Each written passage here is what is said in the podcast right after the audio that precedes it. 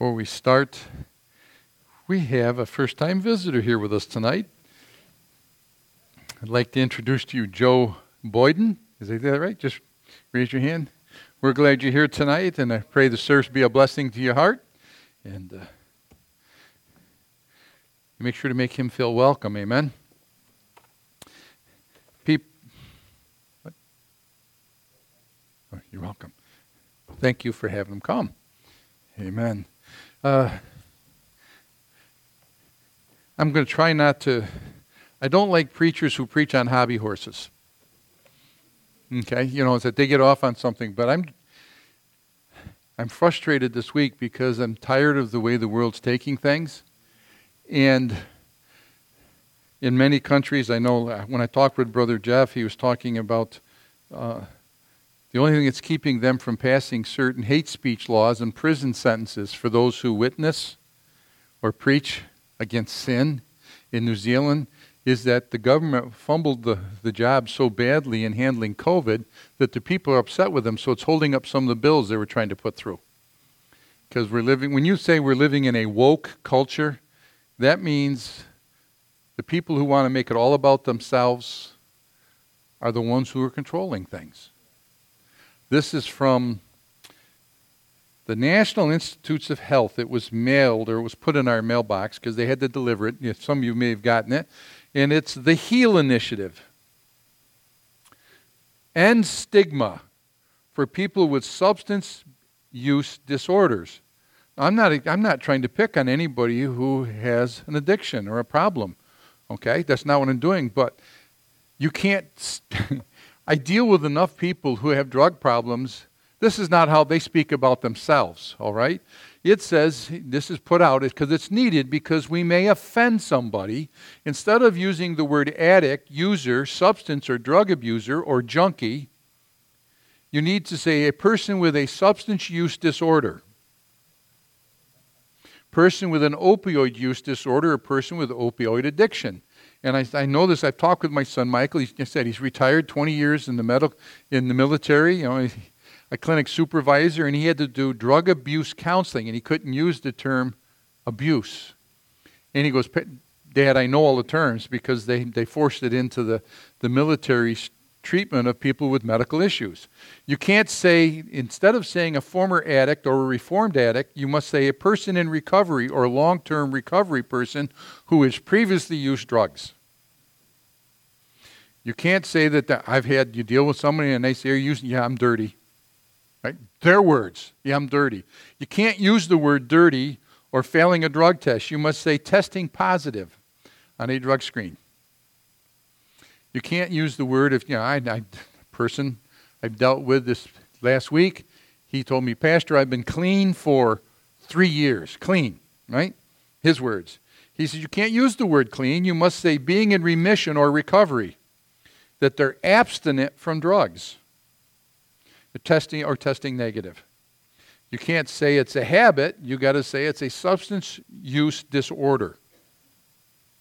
You can't say oh, abuse. You shouldn't say abuse.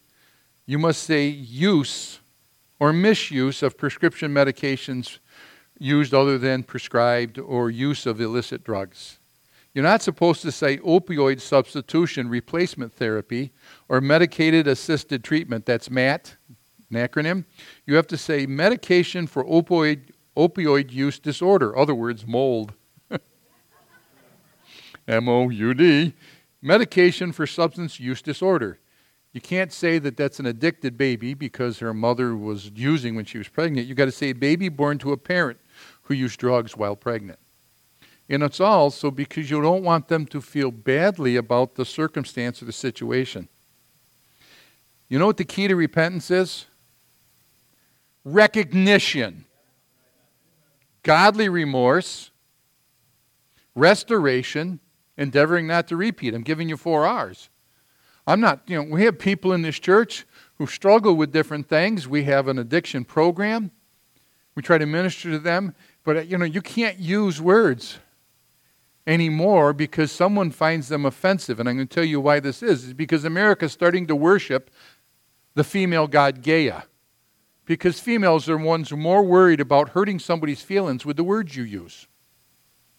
Okay, you're always trying to protect your little one. You know, and that's why you don't, sometimes I've had cringes when I said, it's not your fault they're little brats. It's your fault they're little brats. It's not their fault. Okay, you want an acronym for brat? Give me time, I'll make one up for you. Okay? But I want you to open your Bibles now to Matthew, and the title of this message, along with what I just said, is Take. It's T A K E, take. All right? I want you to see something. I'm going to read some of the things that are taking place, just natural things people have said to me. Okay, you ready? I just need to do what makes me happy. It's my body. I'll do with what I what I think is best for me. That's important at this time. The, A certain party in the United States of America is getting ready to take a, a bath at the next election because of ill performance in leadership. See, I'm trying to say this without using bad language. Okay? And so what do they do? They're ginning up anger over a decision that should have been made years ago by the Supreme Court and put the handling of abortion services back at the state level.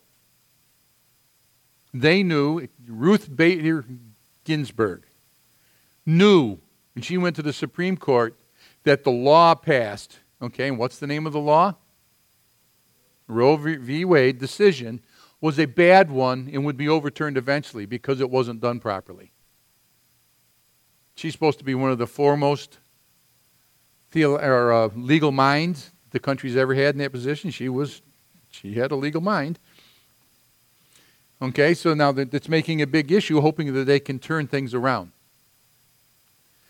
If believers would be the salt and light that we're supposed to be, this would not be an issue. It's my body. I'll do what I think is best for me. They asked one of the leading heads pushing for this over to making sure Roe v. Wade is protected, and they asked him, at what point is it wrong for a woman to declare that it's her body and that a baby could be um, killed? Yes. They're saying even when it's partway out of the birth canal. And in some areas, they've said deliver the child and then kill it. They asked, when is it, when is it, when is it, and the woman wouldn't give an answer. I believe that's up to the personal choice. And the, the senator dealing with her got upset and said, uh, should they kill one-year-olds? What's the difference between a one-year-old and one in the womb? See, so it's my body. I'll do what I think is best for me. See, you know, and if you say something against that, what happens to you? The sanctity of life, the greatest gift that God has given anybody is life. Okay? You can't have eternal life without life. The only thing I can tell you is those poor unborn children God takes care of. You want to talk to me about that? You can later on. Okay? You've offended me. Now I will, I want punishment on you so I can feel better about me. Now, that's not been said to me directly, but that's been said. That's, that's the actions. Okay, and then you have other ones who say, if I can bring up enough stuff from your past, I can justify my my actions or reactions and feel better about me. Hmm? How about, I want, I need, I deserve. The first one I heard a little kid say in Walmart earlier this week. Mommy, I want, I want, I want. A little bit farther in the same thing. In Walmart, I heard a little child say, I need. I need. They needed that candy bar. Had a woman look at the, the daughter who was getting, the daughter, she was like a seven-year-old, had this big stuffed animal out of that big bin at Walmart and was taking the animal and hitting her mother with it. saying, buy for me. And the mother says, why do you think you should get something new every time you come into the store? Because I need it. Okay? It's not a problem with the child. It's a problem with the parents. Say, are you going to preach? I told you, I don't want hobby horses in this church. And to this, God says this. Matthew chapter six, and you, maybe you'll see where we're going. I won't finish this message tonight. I know that already.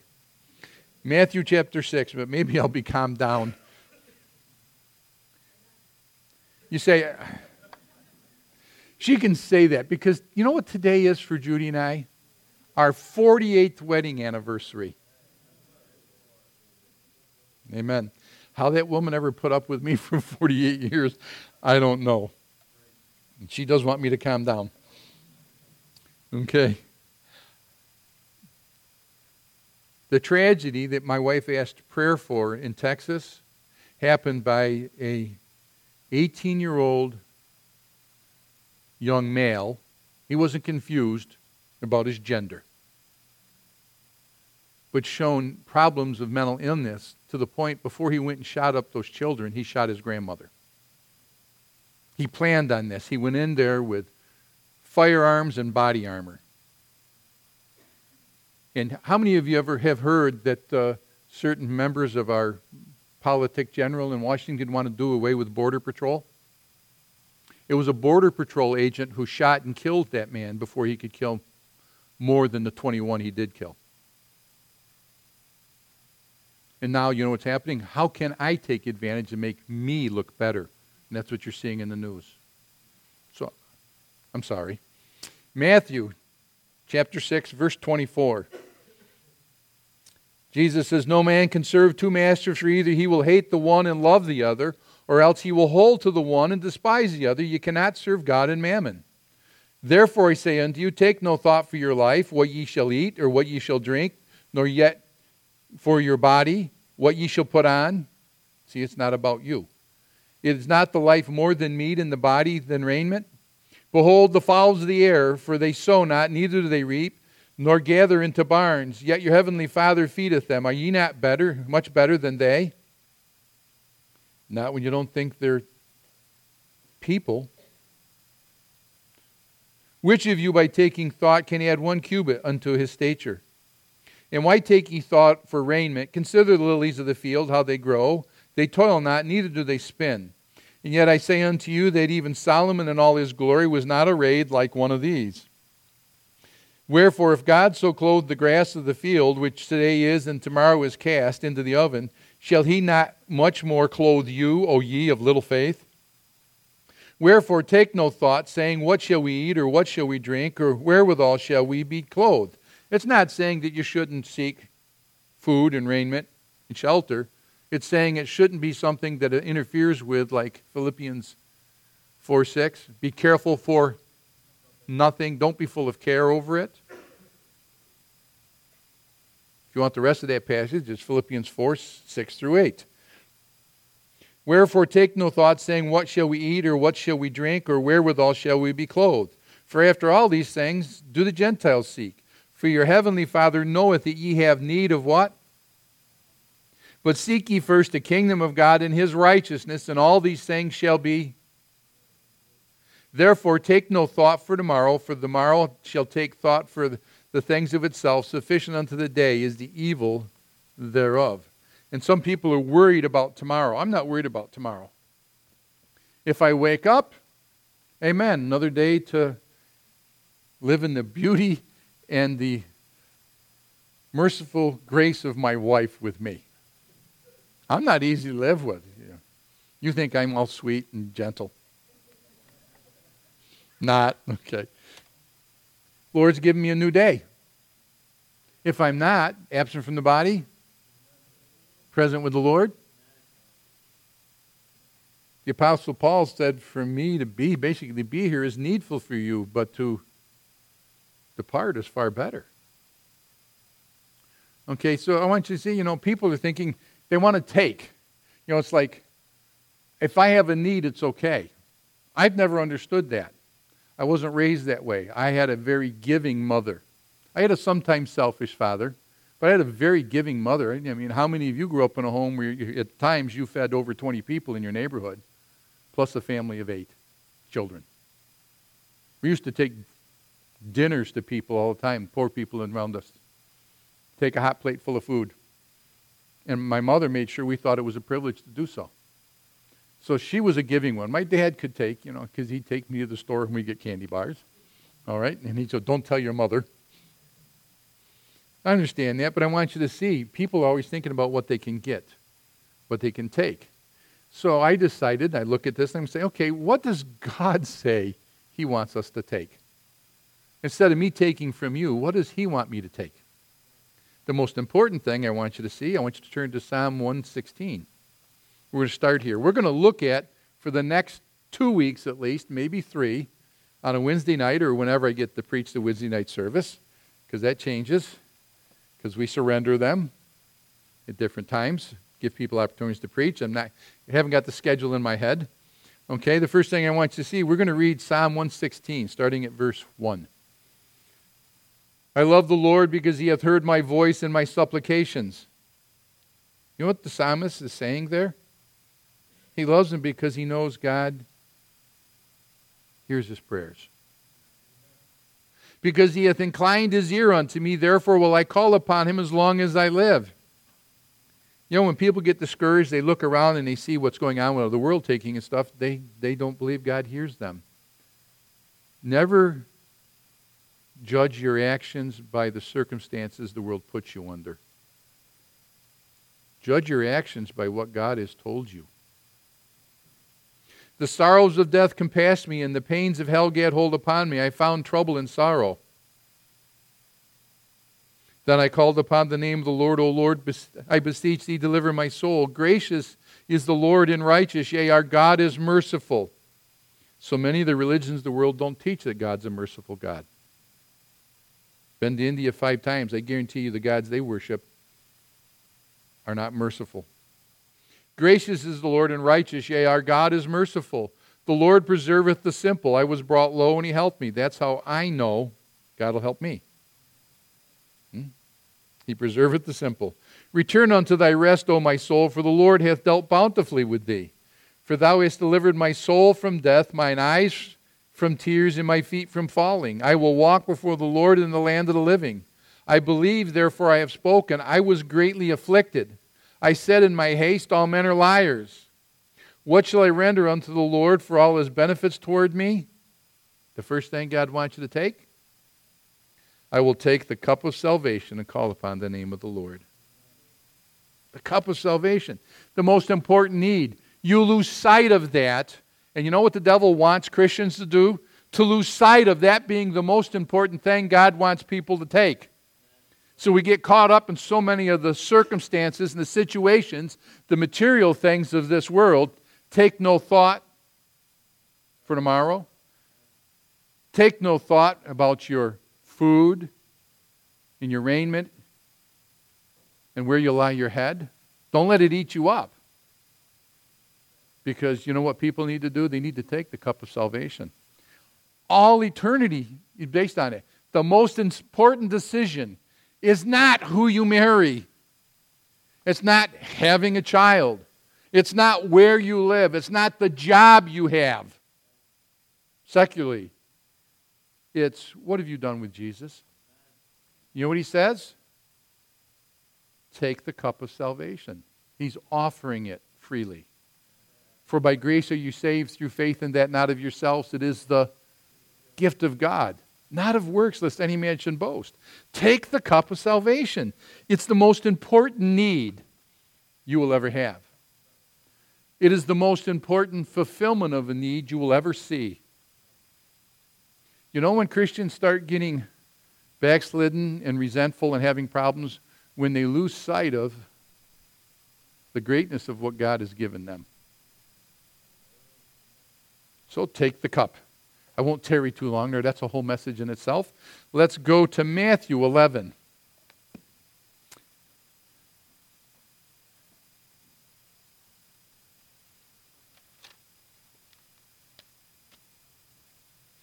Matthew eleven. If you've taken the cup of salvation, now God wants you to take something else. You ready? You probably know where I'm going, don't you? Look at verse twenty-eight. Come unto me, all ye that labor and heavy laden, and I will give you rest. Take my yoke upon you, and learn of me. For I am meek and lowly in heart, and ye shall find rest unto your souls. When you take Jesus' yoke, he says, you're going to have rest unto your souls. It's going to be different for you. You know what peace is? Peace is not the absence of problems. Peace is contentment going through them. Great peace have they that love thy law, nothing shall offend them. I will lay my head down in peace, in peace and sleep. My peace I leave unto you, my peace I give unto you. Not as the world giveth, give I unto you. Let not your heart be troubled, neither let it be afraid. Be careful for nothing, but in everything by prayer and supplication with thanksgiving. Let your requests be made known unto God. In what? The peace of God which passes all understanding shall keep your hearts and minds through Christ Jesus.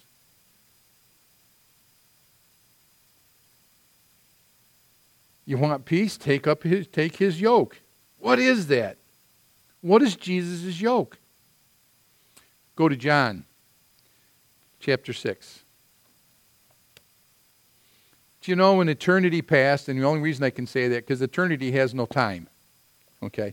But right now, because we are finite beings in the physical body we are in, and we don't understand that if you're saved, you're also an eternal being, because you got eternal life from Jesus Christ. Eternal life has no beginning and has no end. Jesus Christ isn't a created. I don't care what one religion or another says. He's eternal. He's the great I am. But before the fall of Lucifer, before the garden, the Godhead decided Jesus would take on the form of man. God manifest in the flesh.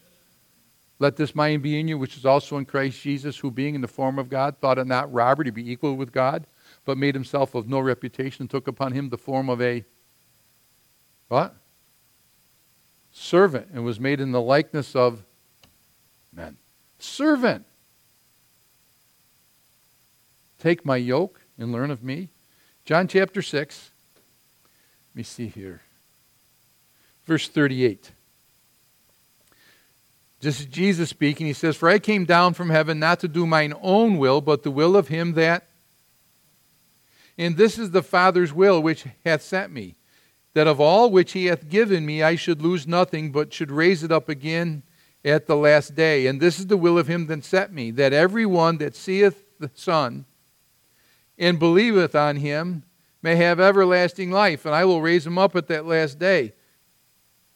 Jesus said, and if I, if I be lifted up, I will draw the elect? No, all men unto me. He'll draw all men. His yoke is to be presented, so he fulfills the Father's will. Jesus says, take up my yoke. Take up my yoke. We're going to get to the cross. Take up my yoke. I beseech you, therefore, brethren, Romans twelve, one and two, I beseech you, therefore, brethren, by the mercies of God, that you present your bodies a sacrificed to who? To God. The way you live. A living sacrifice, holy and acceptable unto God, which is your reasonable service. You're saved to serve. That's what Jesus' yoke is. Saved to serve. It's service. Which is your reasonable reasonable service. And be not conformed unto this world, but be ye transformed by the renewing of your mind. I promised somebody this past week that if they would start spending time in God's Word, it could heal their mind. I've seen it done again and again and again and again. Sometimes it doesn't remove the quirks, but I think that's part of your personality. Okay? See, I want you to know, I'm normal, you're not. In my world, I'm normal. Doesn't remove the quirks, but he can remove the insanity we see around this world. Amen? I beseech you, therefore, brethren, by the mercies of God, that you present your bodies a living sacrifice, holy and acceptable unto God, which is your reasonable service. And be not conformed unto this world, but be ye transformed by the renewing of your mind, that ye might prove what is that good and acceptable and perfect will of God. So take the cup, take my yoke, and we'll stop with the next one when I do, even though I have more. Because I don't want to keep you until nine. Turn to Matthew chapter sixteen.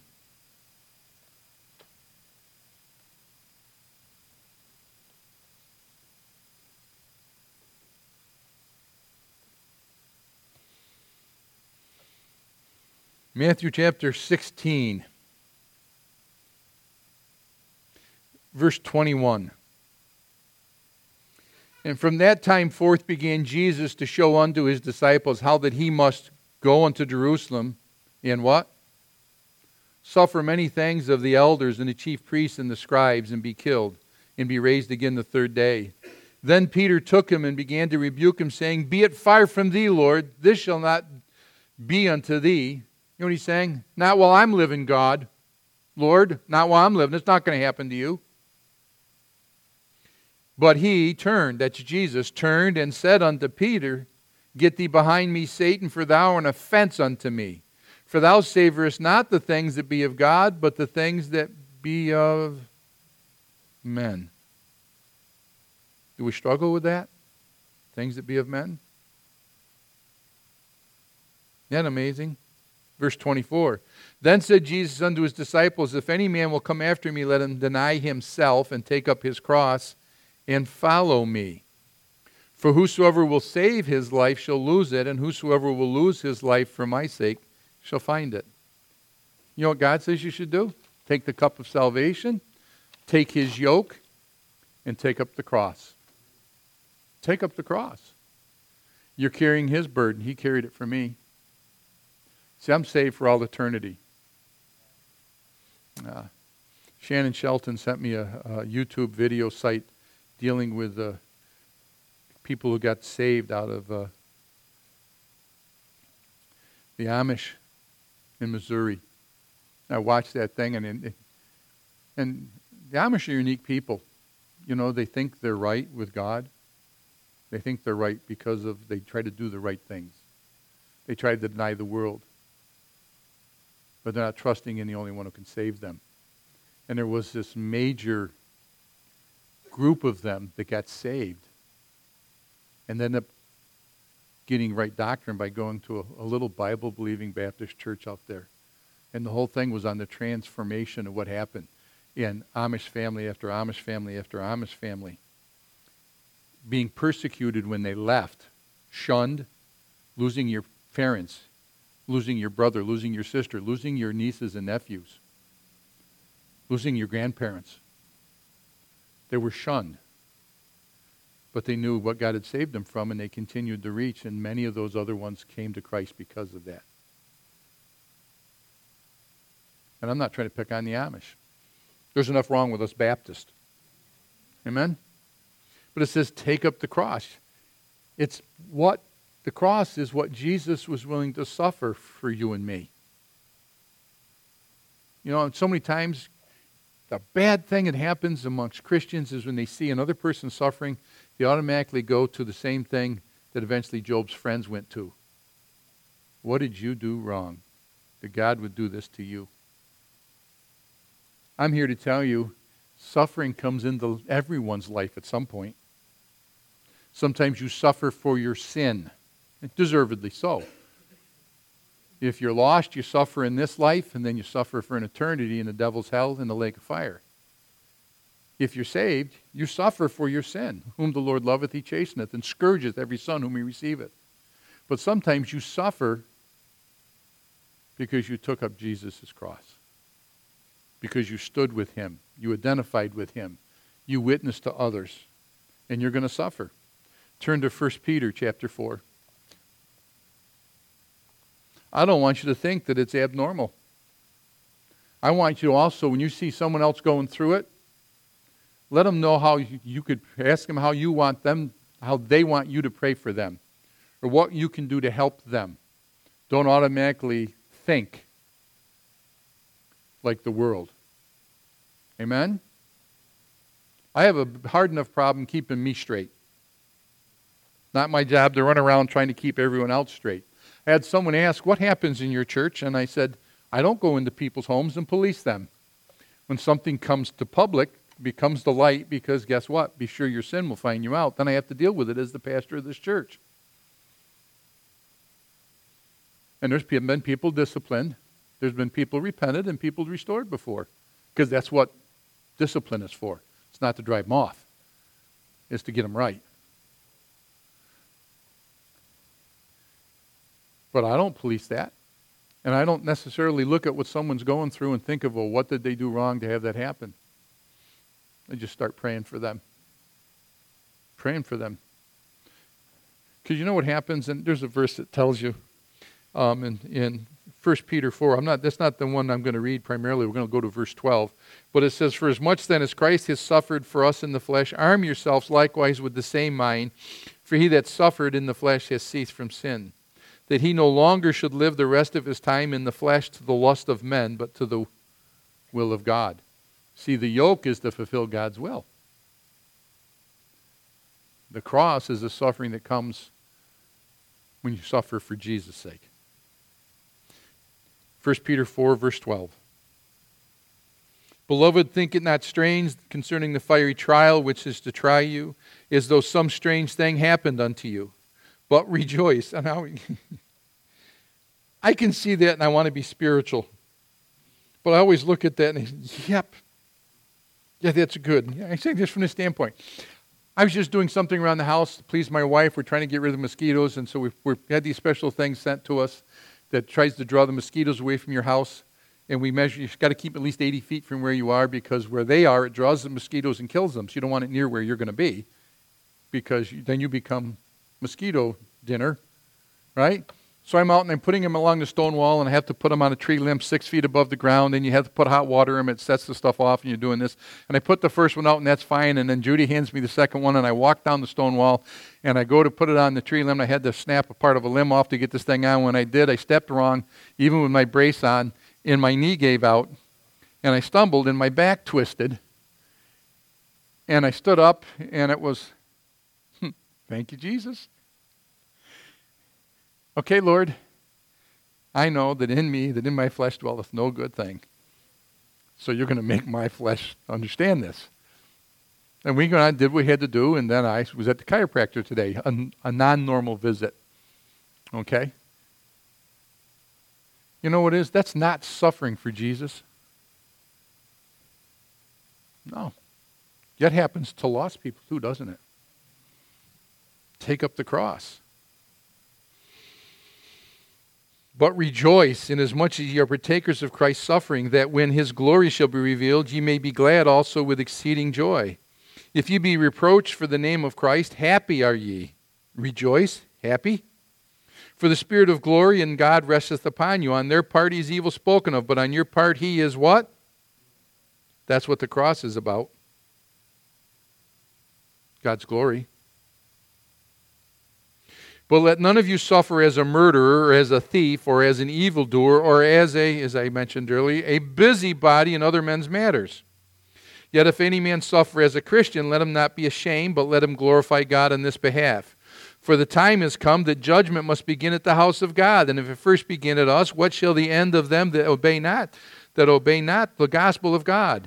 And if the righteous scarcely be saved, what shall the ungodly and Excuse me. And if the righteous scarcely be saved, where shall the ungodly and the sinner appear? Wherefore let them that suffer according to the will of God. See it?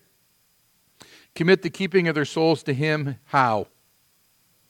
In well-doing, as unto a faithful Creator. And with that, all God's people said, amen. We will continue next week with, first one will be take away the stone. That's stumbling blocks. And then sufficiency, supplication, seeking, sacrifice, and separation. There's all things that we're supposed to take, and God wants us to. Good night, and God bless.